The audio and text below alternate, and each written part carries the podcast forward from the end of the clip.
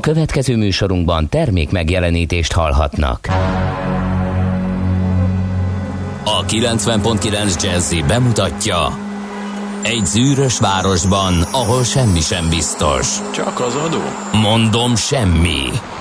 Ahol a kisbefektetőket senki sem védi meg a tőzsdei kilengésektől, és a sikátorokban leselkedik a kíméletlen hozamgyilkos. Csak négy férfi múlik a közbiztonsága.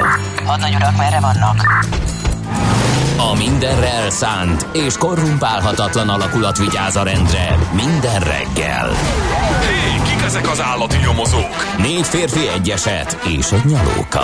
Ács Gábor, Gede Balázs, Kántor Endre és Mihálovics András.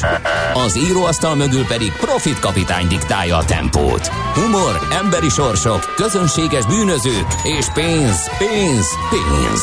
Egy különleges ügyosztály. A Gazdasági Muppet Show minden hétköznap reggel a 90.9 Jazzin. De is figyelj, ne csak a bárányok hallgassanak. De miért? Ha nincs pénzed azért, ha megvan, akkor pedig azért. Millás reggeli. Szólunk és védünk. Jó reggelt kívánunk mindenkinek! Ez a Millás reggel itt a 90.9 Jazzy Rádióban Mihálovics Andrással. És Kántor Endrével. Jó reggelt kívánok! Én is kicsit nehezen ébredtem, úgyhogy megpróbálok mindent, hogy megújuljak, nehezen Mert? fog menni. Mi Tessék. történt? Mi történt? Nem tudom. Meccset nem néztél? Tudom. Dehogy is, még egy meccset se láttam 90 percen. Még a magyar se. Igen, szörnyűködjél. Hát, most azért szörnyűködtem egy kicsit. Hallom.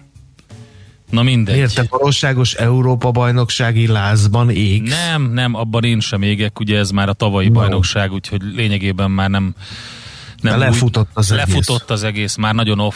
De nem is az a lényeg, hanem tényleg azért a magyar meccset megnéztem, biztos, ami biztos, meg még egy párat a franciákat a németek ellen, amiből kiderült számomra, hogy lesz itt még csihipuhi, lesz itt még nagy baj, de ettől függetlenül szurkoljunk, és tényleg azt lehet mondani, hogy akármi is történt, valójában egy, egy szurkolható meccset néztünk végig a portugálokkal szemben, egy szerethető és a reményt keltő válogatottal, hát nyilván a papírforma jött be, de hát ez, ez nem így volt egész sokáig. Na mindegy, ne a Igen, fociról új beszéljünk. rigmuszt is faragtam majd a németek vagy a franciák elleni Ú, Ott, ott viszont baj lesz. meccsre.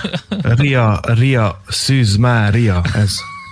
Igen, Figyelj, teljesen igazad van. De mindegy, eh, ahogy a kommentátorok mindannyian elmondták, um, az összes mérkőzés alatt, mind a, a magyar-portugál, mind a francia-német meccs alatt, hogy annak örüljünk, hogy kijutottunk az EB-re, mert rengeteg csapat nem jutott ki. Úgyhogy Mert megy az érzékenyítés. Igen, igen, ez így van. Képzeld, de fölkeltek már a hallgatóink közül a, azok, akik Ne nagyon sokat meg. Azt hittem, hogy itt ketten beszélgettünk még egy másfél órán keresztül, mire itt a nyári szünet alatt valaki Bizony. kinyitja a szemét, De nem. és eszébe jut bekapcsolni a rádiót. mert hogy június 17 van, csütörtök, ezt elfejtettük mondani, és eh, 0630 20 10 909, ami egyébként WhatsApp, Viber és SMS számunk, és minden és azt csatornán. mondtuk, hogy ez a millás reggeli, azt, azt mondtad azt az mondtuk, elején. azt. Talán megszokásból, Azt, igen. hogy felráznak álmomból 4 óra 40 perckor, akkor rögtön azt mondom, hogy jó reggelt, ez, Ezzel a millás reggeli. Endre, Endre, Jó reggelt kívánok! Ez a millás reggeli. Ezt szoktam mondani mindenkinek. Na, azt mondja, hogy kis optimista, jó reggelt kartársak, tényleg kis optimista, ö, kis péntek van. Erősödő forgalom mellett lehet közlekedni Vácról Pestre, minden szakaszon a Szerencs utcai lámpa három váltással abszolválható, 34 perc a menetidő Zugló Hermina mezőre jelenleg. Hát ez nem olyan szünidei jellegű, D-kartásnak nagyon szépen köszönjük, és Papa de Lő is írt, Morgan Freeman kartársak, képzeljétek, sehol sem, nem, majd nem senki és semmi. Nem furcsa? Amúgy meg klinikáktól Blaháig szó a szó, bár lehet haladni, azért a tavaly felmart körút, mintha már régen lett volna. Úgyhogy ebből én arra következtettek ezekből az üzenetekből, hogy olyan jól mégsem lehet haladni. Én nagyon jól haladtam, nekem szünidei közlekedés volt az én útvonalaimon, úgyhogy eh, ha van még ilyen információ, küldjétek, segítsük egymást a közlekedéssel. Akár tömegközlekedés, akár bicikli, elektromos roller, vagy, vagy busz. Vagy autó természetesen. Na, kiket Na, köszöntünk nézzük az ünnepelteket. Hát a névnaposokkal kezdjük az Alidák és a Laurák ünnepelnek, Isten éltesse őket. És tovább csónakázva azt kell mondanunk, hogy ma van az elsivatagosodás és az asszály elleni világnap. Azt nem tudom, hogy hogy Húha. kell ünnepelni. Hát azt igen, azt úgy kell ünnepelni. Nagyon sok, mindent, locsoljon. nagyon sok mindent kellene tennünk, mert borzasztó nagy pazarlás van, de ugye nagyon nehéz ezt megtenni, hiszen mondjuk például vizet kéne gyűjteni, amikor esik, abból kéne locsolni, nem pedig a, a kút, kút, kutakból, vagy a, akár a, a, a csapvízből, de hát ugye ki tudja ezt megtenni. Mindannyian. Hát ehhez nagyon nagy infrastruktúrális beruházások kellenek. Én egyszer néztem egy ilyen Akarat esőrész gyűjtőrendszert, ciszternával, mindennel együtt, nagyon elég, elég kemény beruházás azért. Hát házilag meg lehet oldani, hogyha odafigyel az ember, meg hogyha hát esik eleget az eső. igen, de hát azokból hamar kikelnek a Igen. szúnyoglárvák, ha nincs lefedve egyrészt, Igen. másrészt meg hamar kifogy a víz, hogyha locsolsz belőle, úgyhogy Minden esetre ez Magyarországon is probléma, úgyhogy egy óriási óriási kamu az, hogy minden rendben van Magyarországon a vízellátással. Hát olyannyira nem, hogy ugye a Dunatisza köze ennek az elsivatagosodására már figyelmeztettek jó régen a tudósok, és azt is mondták, hogy létre kéne hozni a Dunatisza csatornát, de hát ez egyelőre nem több, mint egy felvetés, mert én nem hallottam, hogy elkezdtek volna ezen markológépek is dolgozni. Nem kell fű, gyep, golfpálya, írja a kedves hallgatónk. Oké. okay. Igen, sokan gondolkoznak így, a minap a lakóhelyem szűkebb környezetében is több helyet megfigyeltem, hogy nagyon hódít ez a műgyep. Igen? Igen, mert hogy ugye ezt nem kell gondozni, meg semmi, csak lesöpröd, meg nem tudom, lehet, hogy porszívózni is lehet, én nem tudom, de én közben utána olvastam, és kiderült, hogy nyugaton már lassan kezdik betiltani, ugyanis ez vegytisztán műanyag természetesen, és hogy ennek akkor az ökológiai lábnyoma, hogy, hogy ihaj, úgyhogy miközben nálunk Igen, kezd milyen jó terjedni- lehet azon a műgyepen fetrengeni 40 fokba. Hát igen. Vagy Esetleg nem amikor a gyerekek egy kicsit itt cibálják egymást, és akkor Lalika, vagy hát maradjunk a névnaposoknál, a kis Laura elhúzza a kis Alidát, akinek utána harmadfokú égési sérülések keletkeznek a teljes testén. Igen. Igen. Arról meg nem is beszélve, ha mondjuk Botri esetleg úgy gondolja. A bodri? Hát figyelj. Igen. Egy biztos, be nem sárgul, a műgyep, viszont, viszont sokkal nehezebb letakarítani. Igen. No, menjünk tovább. 1972. június Megvan, 17-én megjött, valaki bocs, ne menjünk, észrevette, hogy elemlámpás emberek Ne menjünk, mozognak. ne menjünk tovább. András, túl gyorsan átléptél ezen, és nem engedtél elég időt a hallgatóknak, de ők gyorsak voltak, és meg, megoldották. Sörívással az asszály ellen. Felkiáltó jel. Úgyhogy meg is van, hogy hogyan küzdjünk. Mert hogy? Mi az, hogy mert hogy? Megmered kérdőjelezni? Nem, ez, ez egy alapigazság volt, és Nem tudom, én egy időben kísérleteztem ezzel, és meglehetősen nagy terjedelemben széles társadalmi támogatottságot és követő tábort toborozva ennek, de ettől nem lassult le a Duna-Tisza közének elsivatogosodása megfigyelésem szerint, úgyhogy ez egy tévút, ne tessék vele próbálkozni. Én pedig melszélességgel támogatom ezt a kezdeményezést, tehát abszolút támogatóra leltél, kedves hallgató. Na, nézzük, mi van még akkor, mondjad. Mi robbant Hát az elemlámpás emberekbe kezdtem ja, bele. A, a mély torkokról akarsz 1972-ben. beszélni? Igen, igen. Mert hogy ez egy rádióképes téma, bármennyire is első hallásra nem tűnik annak, észrevette egy éjjeli őr, hogy valaki kelemlámpával a Watergate irodaházban valamit keresnek. Hát uh, itt még senki nem sejtette, hogy ez az amerikai Egyesült Államok elnökének, uh, Nixon elnöknek a távozásához fog vezetni, de 1972 június 17-én kezdődött a Watergate botránynak a kirobbanása. Hm, bizonyám. Kiderült azóta, hogy ki volt a mélytorok is, valahol olvastam. Minden, mindenki derült. Csak Nixon nem. Az Na, elnök nézzük. emberei. Hú, Az, az a film szól film erről. is eh, nagyon jó, és természetesen a, a, az újságírók eh, például Bob Woodward megemlékezése a, a dologról, az is nagyon-nagyon jó. Megjelenik az első mobiltelefonra írt, írt Bluetooth-on keresztül terjedő vírus 2004-ben ezen a napon, bár ez inkább a, talán az, hogy akkor fedezték fel. Onnantól kezdve lehetett tudni, hogy van, tehát ez, ez is volt. Kik születtek ez, ezen a napon a történelem nagy, nagyjai közül kitemelnél ki? A történelem nagyjai mm-hmm. közül? Hát nem is tudom. Talán a kedvenc, egyik kedvenc történelmi alakomat, a vasfejűt. 12. Károly svéd király volt a, ez az ember. 1682-ben június 17-én született. Van emléktáblája Magyarországon a, a Váci utcában, mert egyszer megverték az oroszok, és Törökországon keresztül Svédországba hazalovagolt viszonylag rövid idő alatt, elképesztően rövid idő alatt.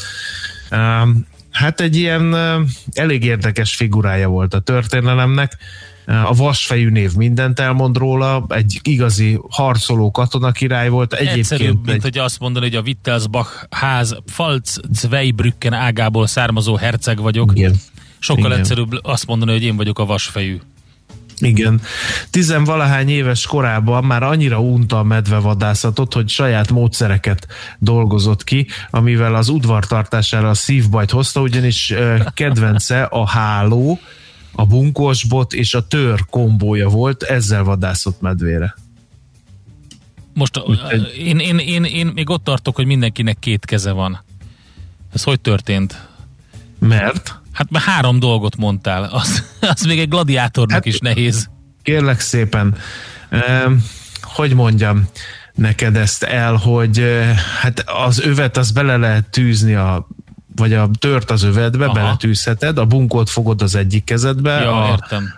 a hálót a másikban, rádobod a medvére a hálót, a bunkós bottal egy kicsit megdolgozod, és utána, amikor már e, úgy tűnik, hogy harcképtelen, akkor rámész a törrel. De most muszáj volt ezt ilyen részletesen? Igen, kíváncsi voltam rá, hogy, hogy mi történik. Igen. Váci utca 43, ehelyen pihent 12. Károly svéd király, lóháton 14 nap alatt tette meg a, az utat Törökországból Strasslundig kérlek szépen, ez az emléktábla szövege. 14 nap alatt hazalovagolt. Azt mondja, hogy én is kiválasztok valaki. Hát Igor Stravinsky, orosz zeneszerzőről mindenféleképpen emlékezünk meg. 1882. 20. század egyik legnagyobb hatású zeneszerzője. Aztán kiről még?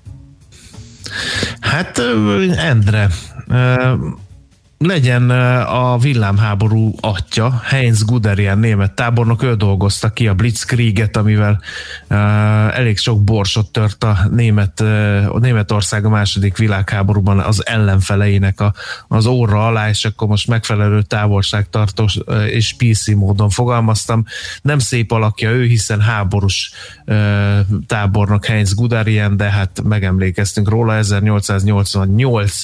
június 17-én született született. Venus Williams, amerikai teniszezőnő is ünnepel 1980-ban született ezen a napon, és Nagy Ádám, magyar válogatott labdarúgó is 1995-ös születésű. Ő egy... Most ünnepelheti a szülinapját, így Hogyne. a nagy mérkőzés előtt? Persze. Olvastam ünnepel. róla egy statisztikát, képzeld el, hogy az egész Európa bajnoki mezőnyben egy orosz csávó futott többet, mint ő idáig. Azt hiszem egy kilométerrel csak. Na, Abszolút boldog születésnapot neki. Két üzenettel szeretném ezt a blokkot zárni. Elkezdték ásni a Dunatisza csatornát, 22 kilométer készült el belőle, Dunaharasztin indul, írja a kedves hallgató itt. Ja, a... hát örülök neki akkor. A másik, ami pedig egy nagy süvegelést érdemel, a TESZ hallgató írta, jó reggelt, nagyon kellemes körülmények között többetekről példát véve bicóval tépek munkába. Sziget Szent Miklósról a normafához. Hát most leborulok előtted. Ezt, Ez mire felér a normafára, szerintem sok mindent A nyár végére olyan sodárlegény leszel, hogy ihaj. Azt mondja, hogy a Kis Duna partja kellemes, finom reggeli bicózással járható. Vágóhíd, Budai rakpart, Szilágyi Erzsébet fasor, fogaskerekű lesz a további útvonal. Á, értem, az jó egyébként. Tehát okos, okos. Egyébként azt írja, mert én nem csatlakozom az m 0 hídon harcoló járművek csapataihoz. Hát azt nagyon-nagyon jól teszed. Úgyhogy a te hallgatónak tényleg süvegelés.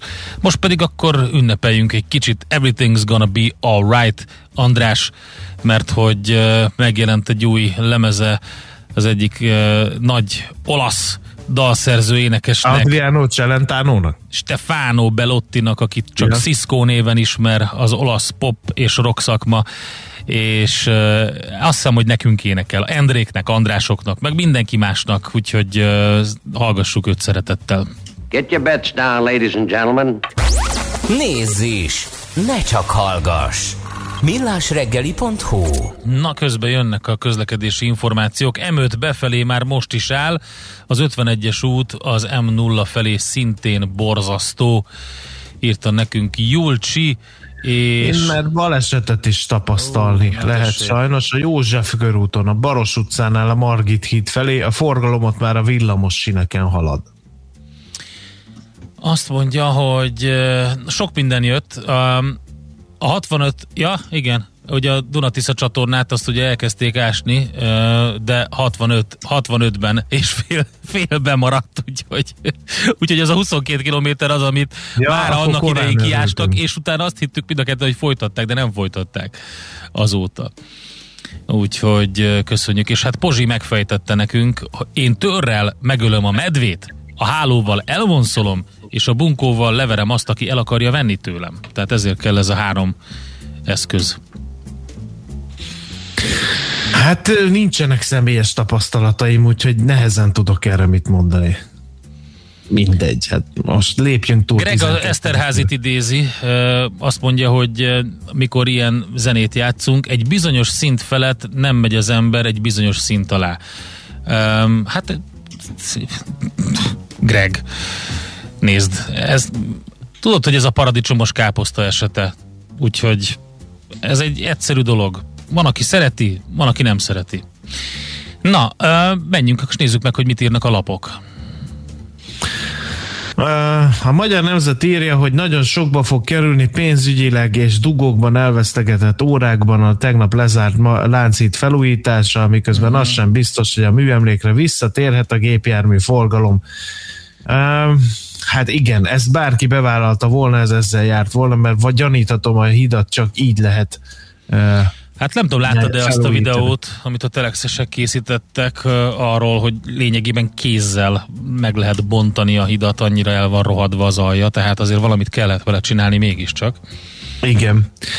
No, hát ezen túllendülvén a világgazdaságot próbálom szemlézni, eh, ahol a Genfi Putin-Biden találkozóról van szó, ez mindent elmond, hogy eh, gazdasági területen viszonylag kevés dolog történik mostanság mert a chip hiányról van szó, ami visszavette a növekedést, de hát erről is beszéltünk már, aztán negyed évente emelhet kamatot a jegybank, írja a lap, biztosra vehető, hogy jövő kedden emeli az alapkamatot a Nemzeti Bank, az azonban egyelőre kérdéses, hogy melyik eszközhöz nyúl és mekkora lépést tesz, írja. Tehát a világgazdaság aztán 10 milliárdokat bukhatott a volán a vírus miatt, mert hogy szolgáltatott végig, de hát ugye nem nagyon volt utas, vagy nem volt annyi utas, a kieső bevételek kompenzálására az állam jelentős támogatást is folyosított a cégnek, és egyébként a Volán busz a MÁV csoport teljes jogú leányvállalata, aki nem tudná januártól, ezt is erre is emlékeztet a világgazdaság. Úgyhogy nagyjából én előttem a puskaport, mert sem a Magyar Nemzetben, sem a Népszabában nem találtam ide hát hírt majd te, Tegnapi, Endre. de fontos, durván neki ment a PDS a homofób pedofil törvénynek, írja 24.hu. A pedagógusok demokratikus szakszervezetéről van szó, aki élesen bírálta a jogszabályt, amely a pedofiliával kapcsolatos szigorítások mellett korlátozza a szexuális kisebbségek és transzneműek jogait.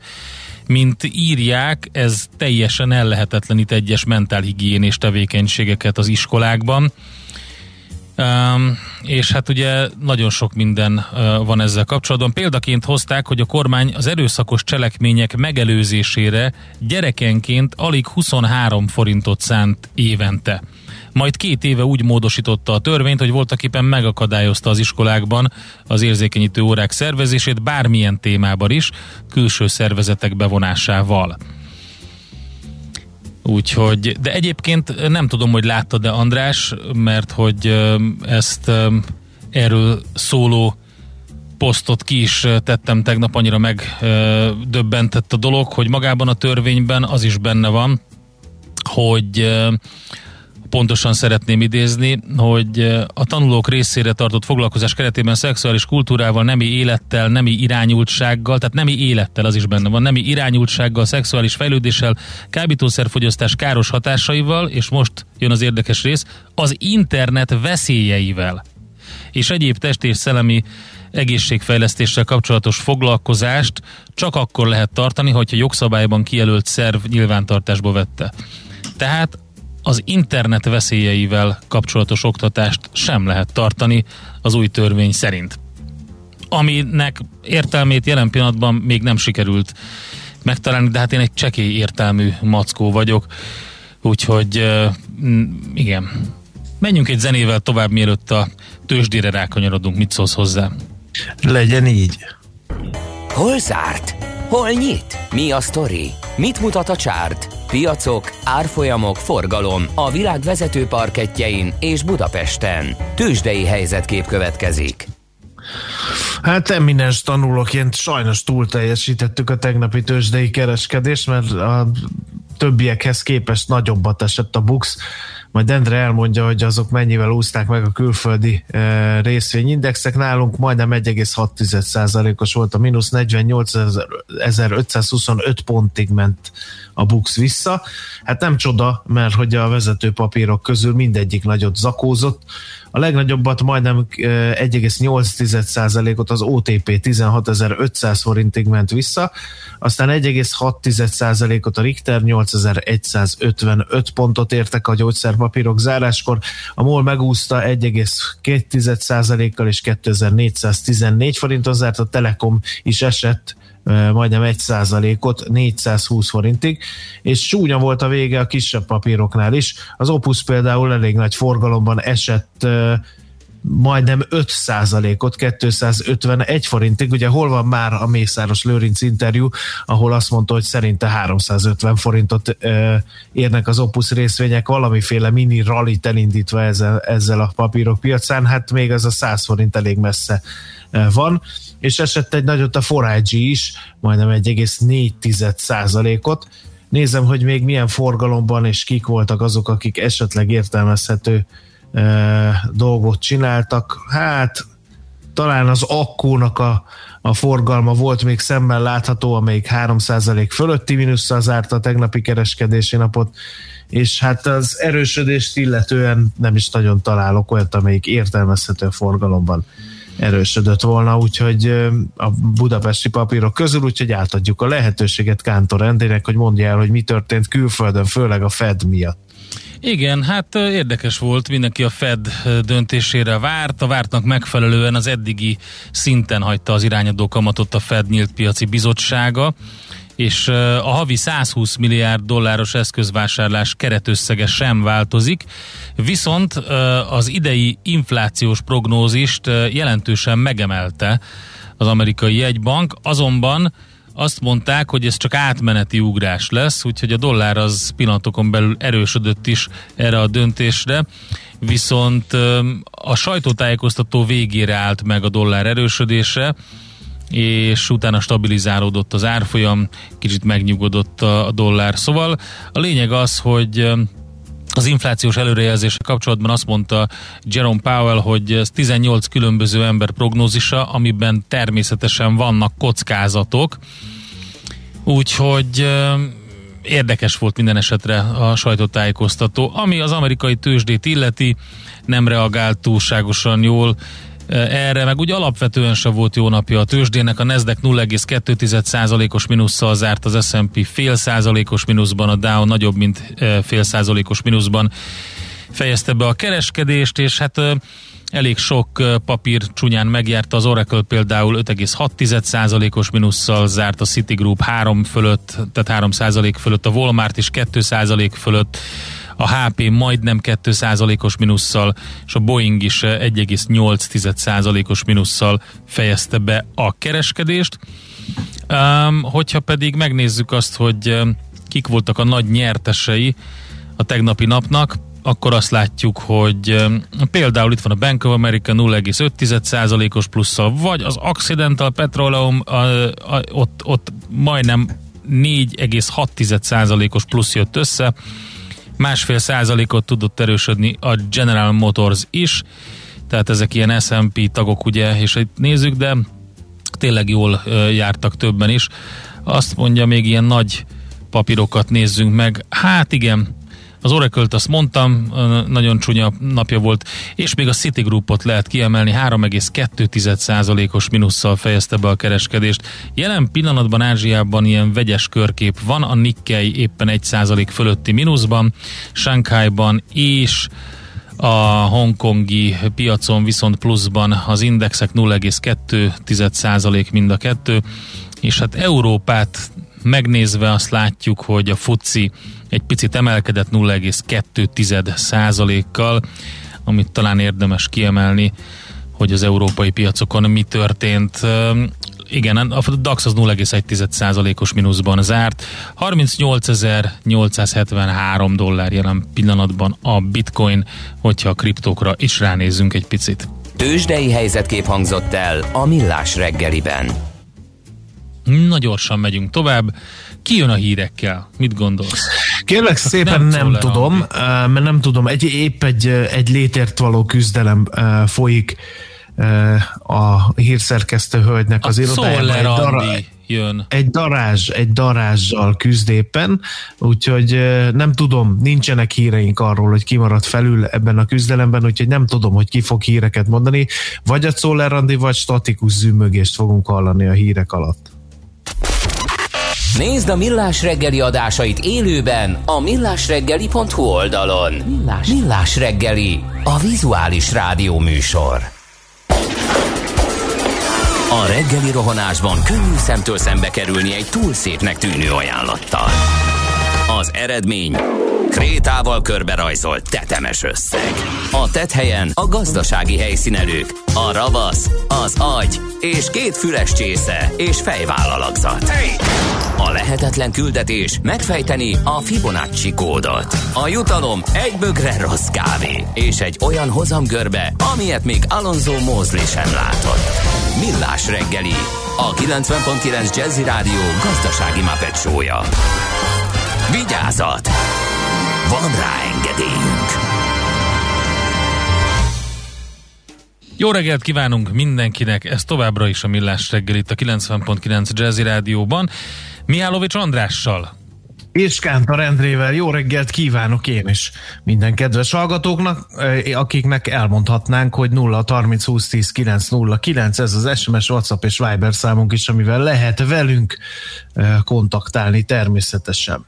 Kedves hallgatónk írta nekünk lapszemle, tőlem írja nekünk SMS számunkra, a fogyatékosság nem ismer határokat, és arra a cikre irányította a figyelmemet, amely, és lapszemle természetesen, amely a vezes.hu jelent meg. Több mint 500 elektromos rollert dobtak a folyóba. Na hol, na hol, na hol? Nem Budapesten, illetve nem csak Budapesten nem kedvelik a bérelhető elektromos rollereket, amelyeket csak úgy széthagynak a városban a használóik. Mész, hogy amúgy széthagynak, hát hol hagyják azokat, amiket csak úgy le lehet tenni.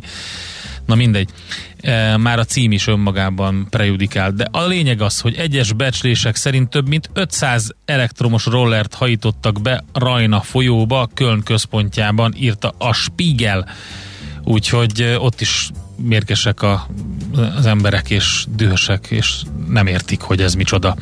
Ami nem az enyém, az a miénk, de az nem a miénk sem, hanem az a folyóé, mondták ők. Na, mi van még? Ja igen, hát közlekedési információ. Budapest legfrissebb közlekedési hírei, itt a 90.9 jazz mint említettük, egy baleset nehezíti a haladást a József körúton, a Baros utcánál a Margit híd felé, a forgalom a villamos sineken halad, ez az egyik információ, Endre nálad esetleg. Én meg szeretném süvegelni a hallgatót egy másikat Atesz után, akinek üzenetéből is látszik, hogy igaz, amit ír, hiszen ő is ott suhan pont, azt írja M1, M7 suhan, csé. Úgy, Úgyhogy ebből, ki, ebből kiderül, hogy ő is suhan az Igen. M1 Aztán M7-ben. szakaszos és időszakos útszűkület lesz az Andrási úton napközben befelé a Hősök tere és az Oktogon között, mert arra felé kertészek fogják a munkájukat végezni. Illetve félpályás lezárás van az első kerületben a Palota úton, a Dísztér és a Lovasút között egy rövid szakaszon. A forgalom jelzőrös irányítás mellett egy sávon váltakozva haladhat, mert épületfelújítás van. A Hungária nagyon dugós, írt a PI. Köszönjük szépen ezt is.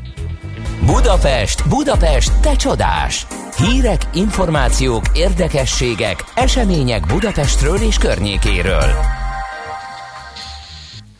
No, hát vegyük végig, akkor mi mindent találtunk.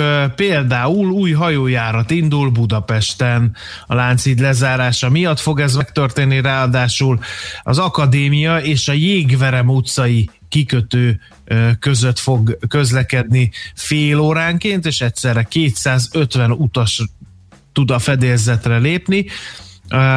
Ezt a Budapesti Közlekedési Központ jelezte tegnap. Azt írják, hogy, má, hogy szerdától jár ez, tehát már most már lehet vele utazni is, és a gyors átjutást garantálja Buda két part, Buda, vagy Buda, a Duna két partja között, a Pesti belváros és a Várnegyed között, és a BKK és a Mahart együttműködésével a meglévő infrastruktúrát felhasználva indul reggeltől estig. Az első járat 7 órától indul, és mint említettem, fél óránként fog közlekedni, az utolsó hajó pedig 20 óra 15 perckor indul vissza az akadémia egy kikötőből.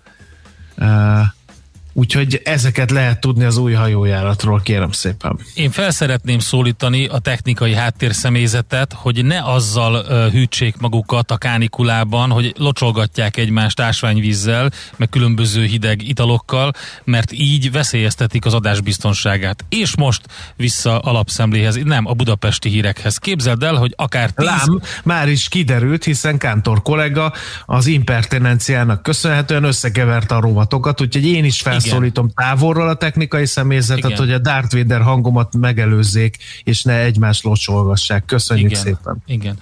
Akár 10 milliárdokba is kerülhet a budapesti Madame Tussauds, kérlek szépen 2022 első negyedévében Budapesten, egész pontosan a belváros szívében, a Dorottya utcában a ha- hazai Madame Tussauds nyílik, adta hírül a Telex. A tulajdonosok magyarok lesznek, akik franchise díjat fizetnek a joghasználatért, azt biztosan nem lehet még tudni, hogy az érdeklődők mely figurákat tekinthetik majd meg, hogy mennyibe kerül majd a jegy, ahogy azt sem, hogy évente hány látogatóval tervez a projekt viszont megtudta a Telex, hogy a nyugat-londoni Actonban, az egyetlen működő figura manufaktúrában 50 handmade bábú készül Budapestnek.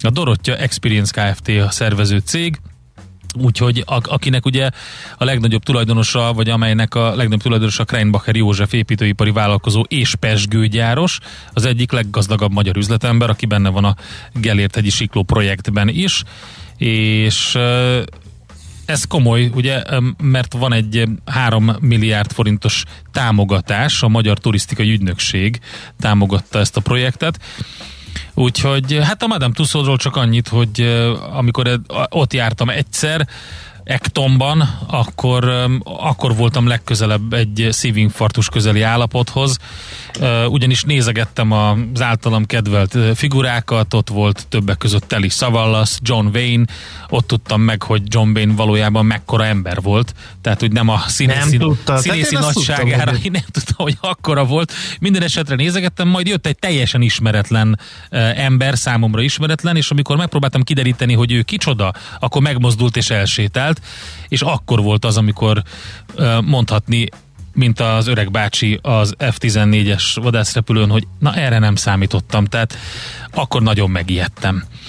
Úgyhogy uh, Madame Tussauds tehát lesz Budapesten is, uh, 2022-ben nyílik elvileg. Nekünk a Gellért hegy a Himalája.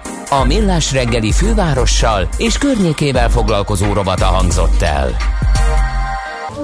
Az önkritika az út felfelé. Millás reggeli.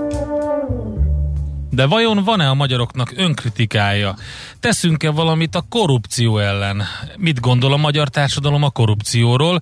Erre kereste a választ a Transparency International felmérése, amiből kiderült, hogy, és ezt majd Martin József Péter mondja el, aki a Transparency International Magyarország ügyvezető igazgatója. Jó reggelt, szervusz! Jó reggelt, sziasztok! Mi derült No, ki? hát mennyire érezzük komoly problémának ezt a korrupciót, vagy megpróbáltunk, vagy megtanultunk együtt élni vele? Hát a felmérés azt mutatja, hogy nagyon régóta komoly problémának érezzük a korrupciót. Megjegyzem egyébként nem csak ez a felmérés, hanem több más kutatás is ezt támasztja alá. Sőt, azt is lehet mondani, hogy a magyarok érzékelése szerint egyre rosszabb a helyzet. Tehát most is 40% mondta azt, hogy csak az elmúlt egy évben ö, rosszabb lett a korrupciós helyzet, és hogyha ezt hozzáadjuk azt a 30%-ot, akik viszont azt mondták, hogy változatlan, akkor azért azt lehet mondani, hogy a társadalomnak több mint a kétharmada szerint vagy ugyanolyan, vagy ö, rosszabb korrupciós ö, a, helyzet alakult ki Magyarországon csak az elmúlt ö, egy évben. Uh-huh. Érdekes ö, az a, az adatsor, hogy ugye Európában hogy érzik ezt a, ezt a dolgot, mert hogy az EU 27 tagállamára terjed ki ez a kutatás. Van olyan állam, mert mindig szeretjük azt mondani, hogy nálunk aztán akkora korrupció, mint sehol máshol. Van, ahol nálunk is rosszabb a helyzet? Igen, tehát ugye hangsúlyoznám, hogy ez a felmérés ugye a lakossági érzékeléseket, percepciókat méri, tehát nem a, hogy is mondjam, nem a korrupció valós állapotát, azt más eszközökkel tudjuk mérni. Ez, ez kifejezetten azt mondja, hogy a lakosság mit érzékel ebből. Amire célzol, ez a, az, az az a kérdés, ami arra vonatkozik, hogy a kormányzati korrupciót mennyire tartja a lakosság súlyos problémának. Ott a magyar mutató 69 százalék. Tehát a magyaroknak több mint kétharmada, 69 százaléka a kormányzati, problémá, a kormányzati korrupciót súlyos problémának gondolja. Ez nagyon-nagyon magas arány. Viszont ahogy a kérdésben megfogalmaztad, vannak olyan országok, ahol még sokkal magasabb ez az arány. Például Horvátországban vagy Bulgáriában 90-92 százaléka az embereknek gondolja azt, hogy a kormányzati korrupció nagy probléma. Igaz, ott a másik véglet is, mondjuk Dániában csak 12 százalék gondolja ez, és Finnországban is 20 százalék alatti ez az arány. No, akkor, ha már ebbe beleszaladtam mennyire, akkor tartsunk egy korrupció, korrupciós gyors talpalót. Ugye korrupcióról beszélünk általában, és lám-lám beleszaladtam abba a helyzetbe, hogy azt gondolnám, hogy a korrupció az, az államhoz kötődik. De van magán jellegű korrupció, és akkor ezek szerint? Igen, és erre is rákérdeztünk ebben a felmérésben. Ugye a korrupciónak két alapvető formája van. Az egyik az állami korrupció, vagy nagy korrupció, nevezhetjük szervezett korrupciónak is. Amikor a kormányzati korrupcióról beszélünk, akkor nyilvánvalóan erről van szó. És a másik pedig az úgynevezett kis korrupció, az utcai korrupció. Ez például a hálapénzfizetés, rendőrök lefizetése, nem tudom, önkormányzati ügyintézés kapcsán jelentkező korrupciós esetek. Tehát ez, ez az úgynevezett utcai korrupció. A kettő közötti alapvető különbség az állampolgár szempontjából az, hogy míg az előbbiben, tehát a nagy korrupcióban, a szervezett korrupcióban csak megfigyelőként van jelen, tehát azt általában az elit követi el, a politikai és vagy a gazdasági elit. A másodikban, tehát az utcai korrupciós eseteket viszont maguk az állampolgárok követik el. És ezt is megnéztük egyébként, hogy hogyan áll Magyarország az utcai korrupciós esetek tekintetében, és azt találtuk, hogy Magyarország egyébként elég rosszul áll ebben is, Sőt, ha európai összehasonlításban nézem, akkor azt kell, hogy mondjam, hogy itt rosszabbak a magyar mutatók, mint amikor a ö, esetek percepcióját ö, rangsoroltuk. Tehát uh-huh. mire gondolok? Tehát a vesztegetési, úgynevezett vesztegetési ráta, tehát amiben, amiben benne van minden, a hálapénztől kezdve a rendőrök befizetéséig, sőt akár, mit tudom én, iskolákban tanároknak fizetett kenőpénzekig, Ott Magyarország a negyedik helyen áll az Európai Uniós országok között, Bulgária, Románia és Litvánia után. És ami talán még árulkodóbb az az, hogy Magyarországon nagyon-nagyon sokan gondolják azt, hogy a személyes kapcsolat az felülírja a teljesítményt, pontosabban a személyes kapcsolatokon keresztül lehet dolgokat elintézni, megkerülve a formális csatornákat. Igen, mert a formális csatornák azok annyira lassúak, legtöbbször nem működnek, baromi sokat kell várni, nem tudja az ember elintézni a dolgait, tehát én ezt értem, ezt a fajta állampolgári attitűdöt, azért, mert ugye egyszerűen lehetetlen normálisan ügyet intézni, vagy bármit csinálni, hogyha az ember kivárná a a hivatalos csatornát. Így van, tehát ugye ebben a rangsorban a nem túl előkelő harmadik, negyedik helyen áll Magyarország, mármint hogy azok között, akik azt gondolják, hogy Magyarországon a formális csatornákat meg kell kerülni ahhoz, és személyes kapcsolatokon keresztül kell ö, ö, ügyeket intézni, hogy a dolgok tényleg el legyenek mhm. intézve. Csehország vezeti egyébként ezt a, ezt a rangsort, és Magyarország mondom a harmadik, negyedik helyen áll. Tehát ezek az adatok az európai összehasonlításban is azt mutatják, hogy Magyarországon azért a kiskorrupció nem tűnt el. De még egy fontos dolgot megjegyeznék itt, hogy amikor a kiskorrupcióról vagy utcai korrupcióról beszélünk, akkor a magyar kontextusban azért elsődlegesen a hálapénz fizetésről beszélünk. Uh-huh. Tehát a 18, 18 a mondta a magyaroknak, úgyis lehet fogalmazni, hogy vallotta be a magyaroknak, hogy fizetett hálapénzt a, megelő, a kutatás megelőző egy évben. Ugye a kutatás tavaly ősszel, október-novemberben készült, tehát 2019 ősze és 2020 ősze között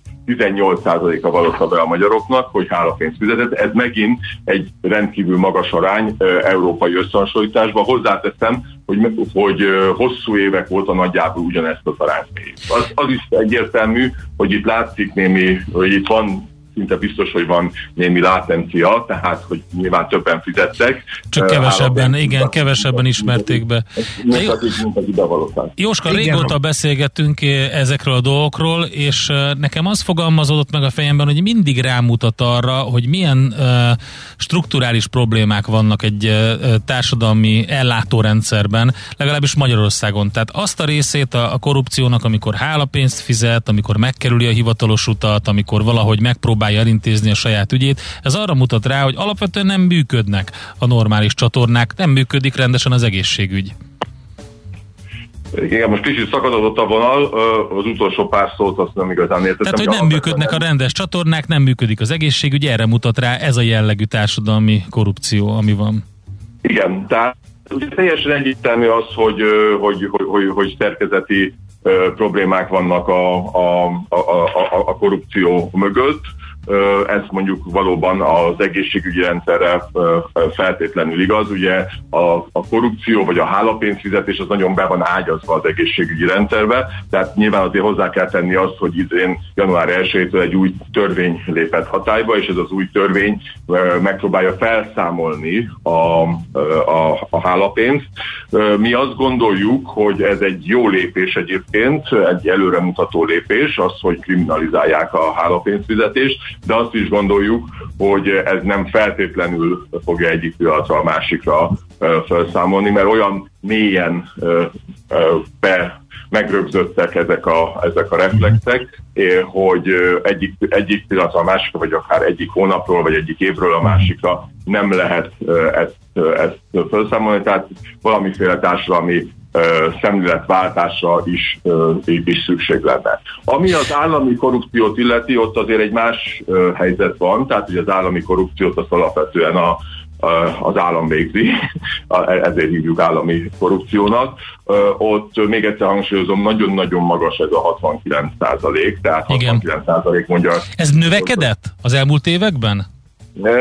Növekedett valamelyes, de, de azért az is látszik, hogy hogy itt nagyon erős a centrum-periféria megosztottság az Európai Uniós országok között, tehát tulajdonképpen szinte az összes perifériális országban nagyon magas ez a, ez a mutató, és nem csak keleten egyébként, hanem a dél-európai országokban is. Tehát meglepően magas ez a mutató, egyébként a magyarénál még magasabb érdekes módon, Spanyolországban és Portugáliában mm. is. Tehát ez, a, Van, ez, ez, igen. ez azt jelenti, ugye ez, ez, ez miről, miről ad számot? Arról ad számot, hogy van egy nagyon nagy fokú bizalmatlanság a, a, a, a politikai ö, elit iránt, és általában véve a politikusok iránt. Van egy ilyen kérdés is egyébként. ebben Igen, a- ezt akartam kérdezni, hogy mely társadalmi csoportokat tartják korruptnak a megkérdezettek, ezt is kutattátok, és itt is Igen, elég meglepő eredmények E- jöttek. Egyért, egyértelmű a politikusokat, tehát ez nem is, nem is nagyon kérdés, egyértelmű a politikusokat, több mint a harmada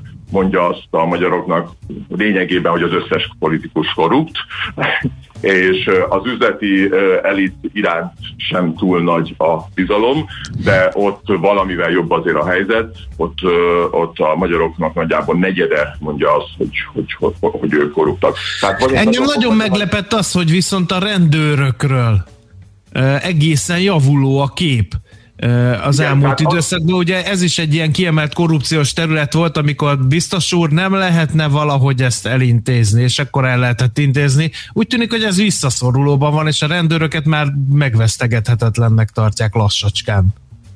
Ez így van, ugye amire céloztál, az egy mondjuk 10 évvel, 10-15 évvel ezelőtti állapot, akkor valóban a rendőrök lefizetése az hát majdnem, hogy azt mondom, hogy mindennapos cselekmény volt.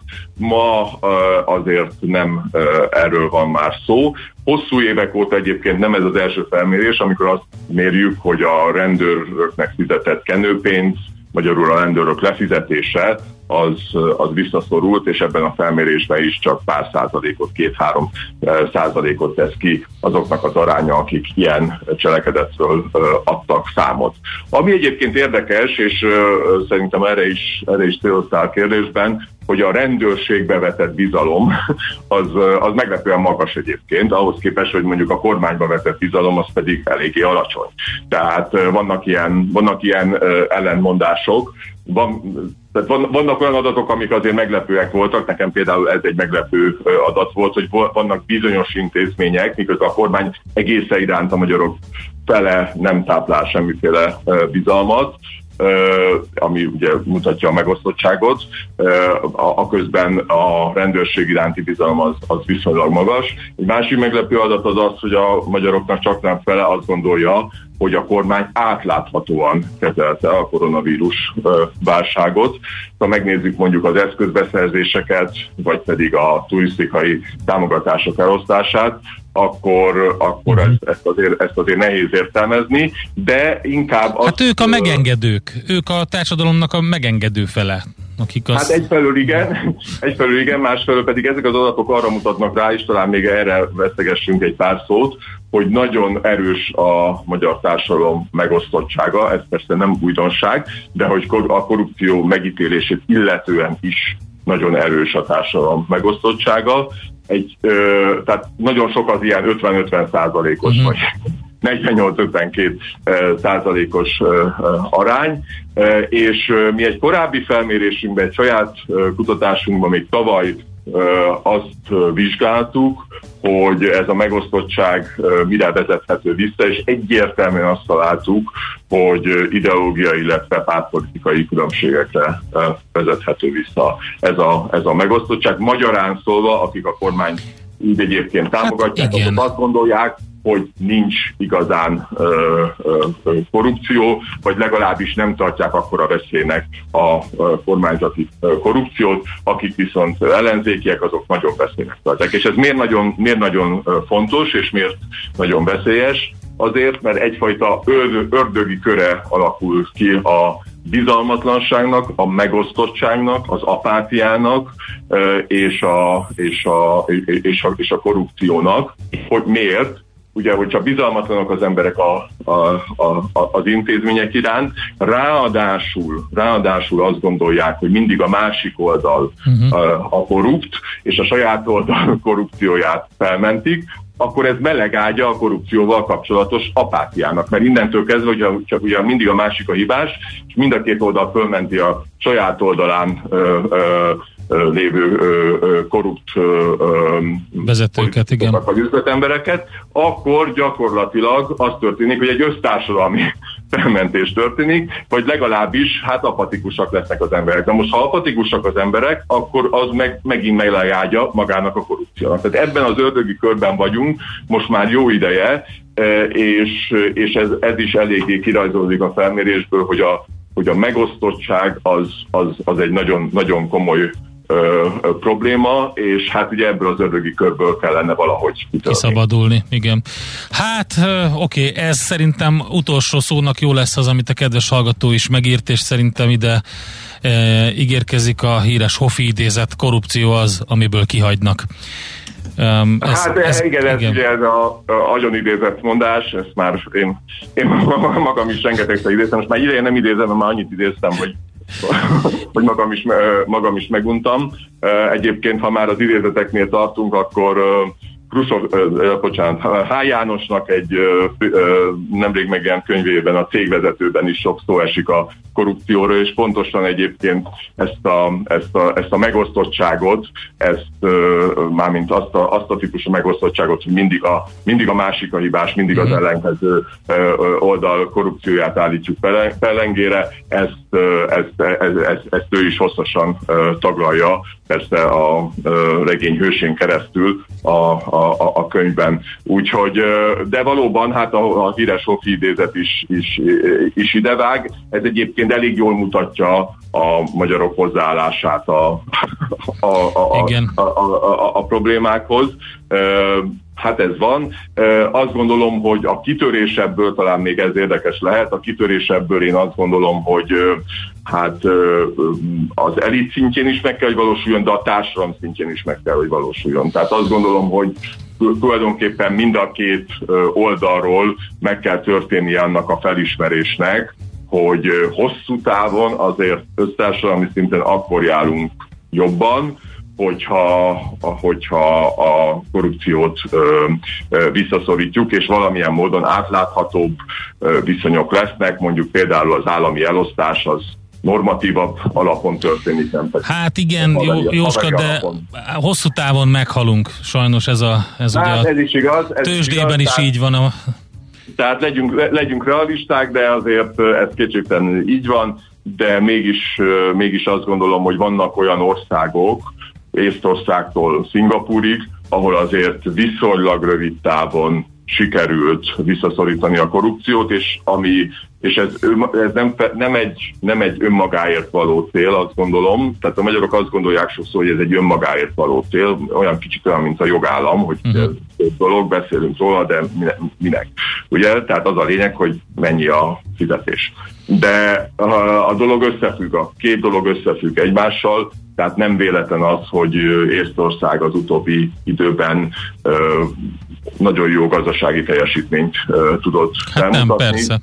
Mert ez is benne van. Nem állítom, hogy csak ez, azt sem állítom, azt sem állítom, hogy csak ez, de ez is benne van abban, tehát a korrupció visszaszorítása, az átlátható viszonyok, a, a, a, a haveri pénzosztás visszaszorítása is benne van abban, hogy, hogy, hogy, hogy mondjuk például Észtország sikeressé tudott válni. Tehát én azt gondolom, hogy, és valóban van itt egy rövid táv, hosszú táv feszültség, azt gondolom, hogy rövid távon sokan úgy érzik egyébként, és sokan okkal érzik úgy, hogy megéri nekik, vagy nekünk, ugye, össztársadalmi szinten a korrupció, de hosszú távon azt gondolom, hogy ez visszaüt. Tehát hosszú távon azért mégiscsak azt mutatja a teoretikus és az empirikus szakirodalom is, hogy azok az országok tudnak sikeressé válni, ahol a, az állami intézmények azok átláthatóan, és hogy egy divatos szót mondjak, már mint nyugaton divatos szót, befogadóan működnek, ami azt jelenti, ugye, hogy a közérdeket próbálják előmozdítani, uh-huh, nem, nem pedig, a, nem pedig a, a, a magánérdekeket. Tehát empirikusan az látszik, hogy hosszú távon ez működik. Jelzem egyébként uh, mikroszinten is ez, ez, ez látszik empirikusan, tehát azok a vállalatok, ahol vannak ö, belső megfelelési rendszerek, ahol az integritás alapján ö, működik a, a, a vállalat, ö, azok ö, előbb vagy utóbb nagyobb ö, profitrátával rendelkeznek. Tehát az integritásnak, az etikának, mm, a becsületességnek, nagyon egyszerűen mondjuk, a korrupciómentességnek van egy értékteremtő ereje, mind mikroszinten, mind pedig makroszinten. Igaz, ez sokszor hosszabb távon mutatkozik csak meg. Hát a proféta szóljon belőled, reméljük, hogy ezt mindenki elgondolkodik ezeken. Köszönjük szépen az információkat, további jó munkát nektek! Köszönöm szépen, minden jót kívánok, sziasztok! Martin József Péterrel beszélgettünk a Transparency International Magyarország ügyvezető igazgatójával korrupciós jelentésről. Ezt tudtad? A Millás reggelit nem csak hallgatni, nézni is lehet. Millásreggeli.hu Benne vagyunk a tévében. Megfelelő alapozás nélkül képtelenség tartósan építkezni. A Ferde torony ugyan látványos, de egyben aggasztó is. Kerüld el, hogy alaptalan döntések miatt Ferde pénztarnyat építs. Támogasd meg tudásodat a Millás reggeli heti alapozójával. Hát néhány hetes hír csupán, hogy az Exxon menedzsmentjébe egy pár aktivista befektető kettő tagot is beszavaztatott, amely a cég vezetésének szándékaival ellentétes volt, mert hát ugye lényegében a társaság zöld stratégiájának további erősítését szeretnék elérni ezek az aktivisták és hát izgalmas, hogy mi történik, mert a Shell ugye meg pert vesztett egy aktivista befektetőjével szemben, és bírósági kötelezettségük van, hogy az üvegházhatású gázok kibocsátását drasztikusan csökkentsék. Kérdés, hogy hova vezet ez? Megnézzük tehát Gyurcsik Attillával, az Akkord alapkezelő ZRT vezérigazgatójával. Szervusz, jó reggelt! Jó reggelt kívánok, sziasztok! Szervusz! Először is az ESG definiáld, légy szíves. Mi sokat beszéltünk róla a műsorban, de minden beszélgetés eh, előtt ezt azért ismeretteresztő jelleggel ja, ismételjük meg. Ez egy uh, environmental social governance. Tehát ennek a lényege az, hogy, uh, hogy a befektetéseink során, vagy a döntéseink során próbáljunk környezettudatosan, a, alapvetően a fenntartható fejlődésre, koncentrálva döntéseket hozni, befektetni, működni, tehát, tehát nagyon röviden, nyilván ezt nagyon hosszan is ki lehetne fejteni, uh-huh. de alapvetően ennek ez a lényege, és ugye mielőtt hiszen sötét-zöldre festenénk a, ezt a dolgot, azért nyilván fontos kihangsúlyozni, hogy én személy szerint, meg az akkord is, meg nagyon sokan a, e, alapvetően azért alapvetően hívei vagyunk ennek, az ez egy, ez egy nemes cél, egy jó gondolat, a, a helyes vállalatkormányzás, a tudatos gondolkodás, a fenntartható fejlődésnek a, a promótálása az, az egy helyes cél, tehát, tehát e, e, e tekintetben az álláspontom az, az nagyon egyértelmű. Ugyanakkor mindig, amikor van egy fajta változás, vagy egy, vagy egy szabályozás, ami, ami nem teljesen egységes, akkor annak vannak értelem szerűen mellékhatásai, és ugye említettétek ezt a két hírt, az exxon és a shell hogy, hogy, hogy mindig egy picit úgy állítjuk be az olajvállatokat, mint az egyedüli rossz tevőit a, a, a globális felmelegedésnek, és ebben kétségtelenül van, ennek kétségtelenül van igazságtartalma, csak ugyanakkor azt is kell látni, hogy ugye minden héten beállunk a benzinkútra, vagy két-három hetente is megtankolunk, tehát hogy azért ennek a, a dolognak a másik oldalán van egy igény. És ugye ha ezt a, és amíg ez az igény fennáll, addig, addig azt, a, azt, azt a terméket valakitől meg fogjuk vásárolni. És egy nagyon fontos dolog ebben, a, ebben az összefüggésben az, hogy ha, ha nagyon ö, ráerőltetjük a nyugati ö, olajvállalatok, de vannak ennek nyilván pozitív részei is, de hogyha a például a Shell esetén a, azt rendelte el a bíróság, hogy 2030-ig 45%-kal kell, hogy csökkentse az üveghatás sugárzoknak a, a kibocsátását. Ezt lehetetlen lesz úgy megvalósítani, hogy nyilván a Shell az felebezni fog ezzel ellen, de ezt lehetetlen lesz úgy megvalósítani, hogy ez ne a kitermelésnek, az olajkitermelésnek és finomításnak a drasztikus csökkentésével érje el ez a vállalat és ha és amennyiben az igényünk, a, a tankolás meg a, a mozgás iránt nem szűnik meg ilyen rövid távon, akkor, akkor ezt az olajat másoktól fogjuk megvásárolni. És ugye az a gond ezzel, hogy a nagy nyugati olajcégek nagyon gyorsan zöldülnek ki, és közben ez az igény itt marad. Ezek a nyugati olajcégek annyit tudni kell, hogy minden rossz szat el lehet ugyan róluk mondani, de ezek a nyugati jogrendszerben működnek, terelhetők, szabályozhatók, regulázhatók. Uh-huh. A mhm. lényeg a lényeg, hogy ha nem tőlük vásároljuk meg ezt a terméket, akkor viszont olyan vállalatoktól fogjuk megvásárolni, akik ugye tőlük kereszte vannak fel, vagy ez nem, nem feltétlenül az irányultság a lényeg, hanem sok esetben állami vállalatoktól, diktatúrákban, félautoritár rendszerekben működő ö, nagyrészt állami vállalatoktól fogjuk ezeket a termékeket megvásárolni. Tehát, hogy a, Hát tehát ez akkor nagyjából az a, az a mondás, hogyha a, a fejlett nyugati demokráciákban működő energetikai cégeket környezetvédelmi megfontolásból büntetjük, akkor mondjuk a kevésbé szabályozott és a környezettel kevésbé törődő, mondjuk így autoriter rendszereknek az olajcégeit ezáltal felhozzuk vásárlóként? Támogat- Tehát mondjuk Iránba, Igen. Kínából, és ahol magasról tesznek a környezetvédelemre, időnként erre van is jó pár példa, Igen. akkor tulajdonképpen ezeket a cégeket hozzuk helyre, e, vagy helyzetbe, és ezeket erősítjük a vásárlásainkkal?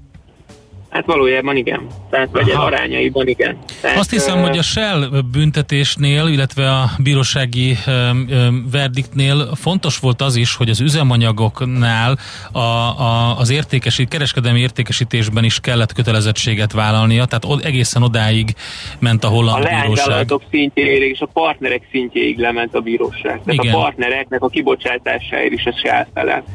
Ez egészen szigorú.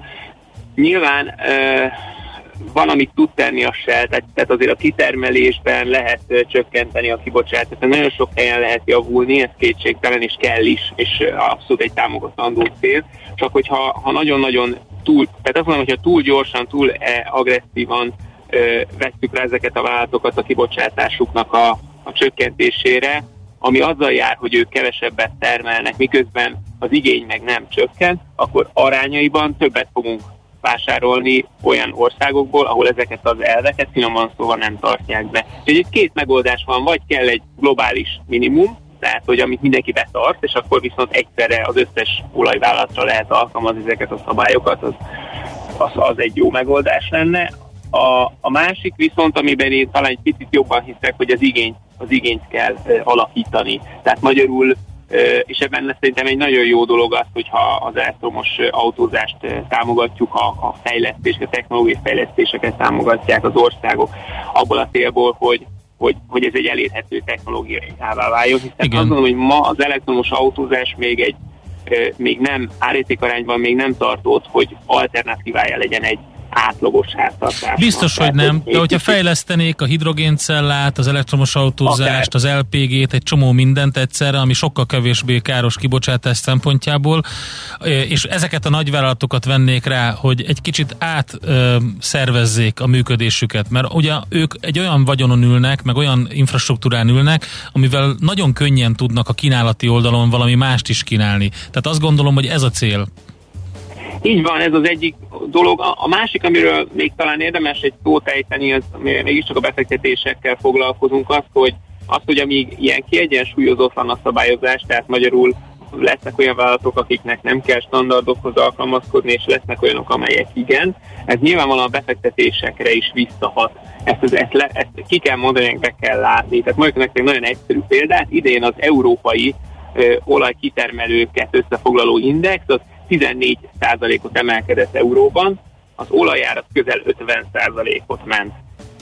Ami azért így finoman szóval egy alulteljesítésben, a 14 nem hangzik Mhm. rosszul, de a tavalyi esését sem dolgozta le még az európai olajszektor. Tehát, hogyha így, ha ebbe a kontextusba helyezzük, akkor még a két éves távlaton mindenki vastag mínuszban van.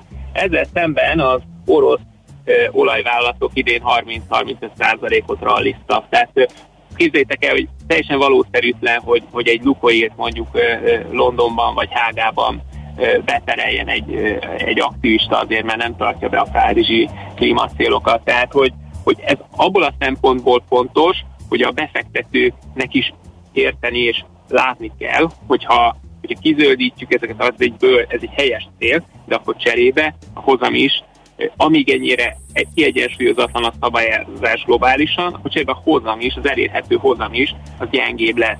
Mert hiszen valakinek beruházni kell, meg visszafogni magát, van akinek meg nem, akkor ez nyilván Mhm. egyfajta arbitrázs azoknak, akiknek mindent szabad.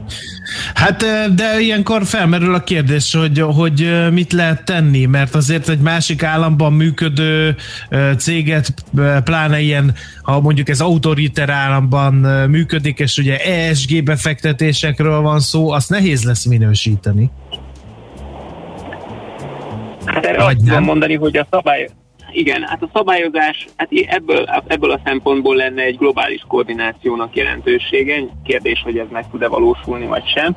Sajnos vannak olyan esetek, amikor nem valósul meg. Ennek talán a, a legeklatánsabb példája ennek az európai bankszektor, hogy az EU az finoman szólva, és erről szerintem beszélgettünk már egyszer-kétszer veletek, szénét szabályozta a saját bankrendszerét. Ennek köszönhetően Európá, Európának nincs globális nagy befektetési bankja. Talán a BNP Paribas az egyetlen, de gyakorlatilag az összes az, az összement, szétverték, szétdarabolták, és nagy európai kibocsátásokat amerikai befektetési bankok szerveznek, meg nagy tranzakciókat ők tanácsadnak, tehát hogy, hogy például egy, például egy eklatás példának, hogyha valamit túlszabályoznak, az elhal, és akkor mi is, mivel azért annyira globális a világ, hogy akkor mondjuk uh-huh. Amerikából át tudnak jönni Európába, akkor, akkor ezeket az üzleteket átengedjük másnak. Sajnos, és nem csak az olajipar esetén mondom ezt, de szerintem úgy általában a, a nyersanyag termelés kapcsán fel kell készülnünk arra, hogyha itt nem lesz érdemi változás, akkor ezeket a termékeket, nem csak az olajat, de mondjuk a rezet, a,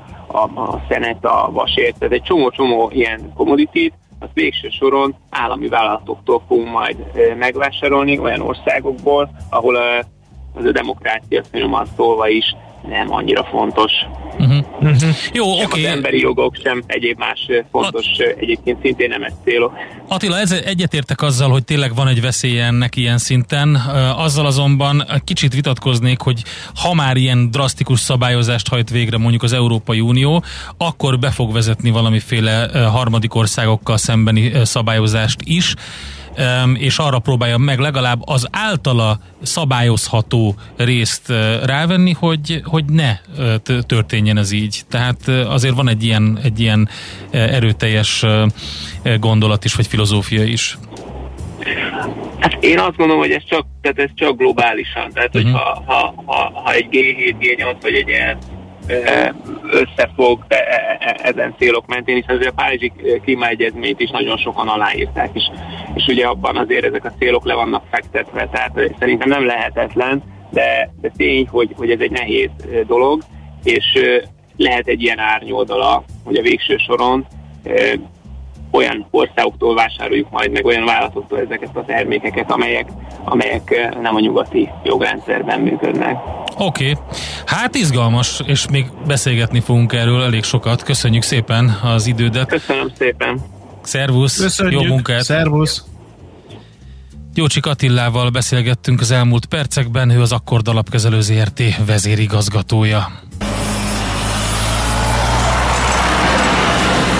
Heti alapozó rovatunk hangzott el a Millás reggeliben, hogy döntéseinket megfelelő alapokra tudjuk helyezni.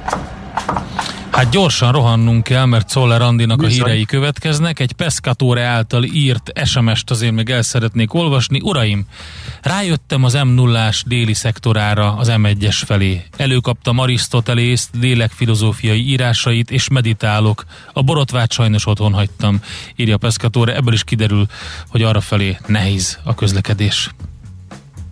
Hé, hey, te mit nézel? Nem tudtad? A Millás reggelit nem csak hallgatni, nézni is lehet. millásreggeli.hu Nézzünk, mint a moziban!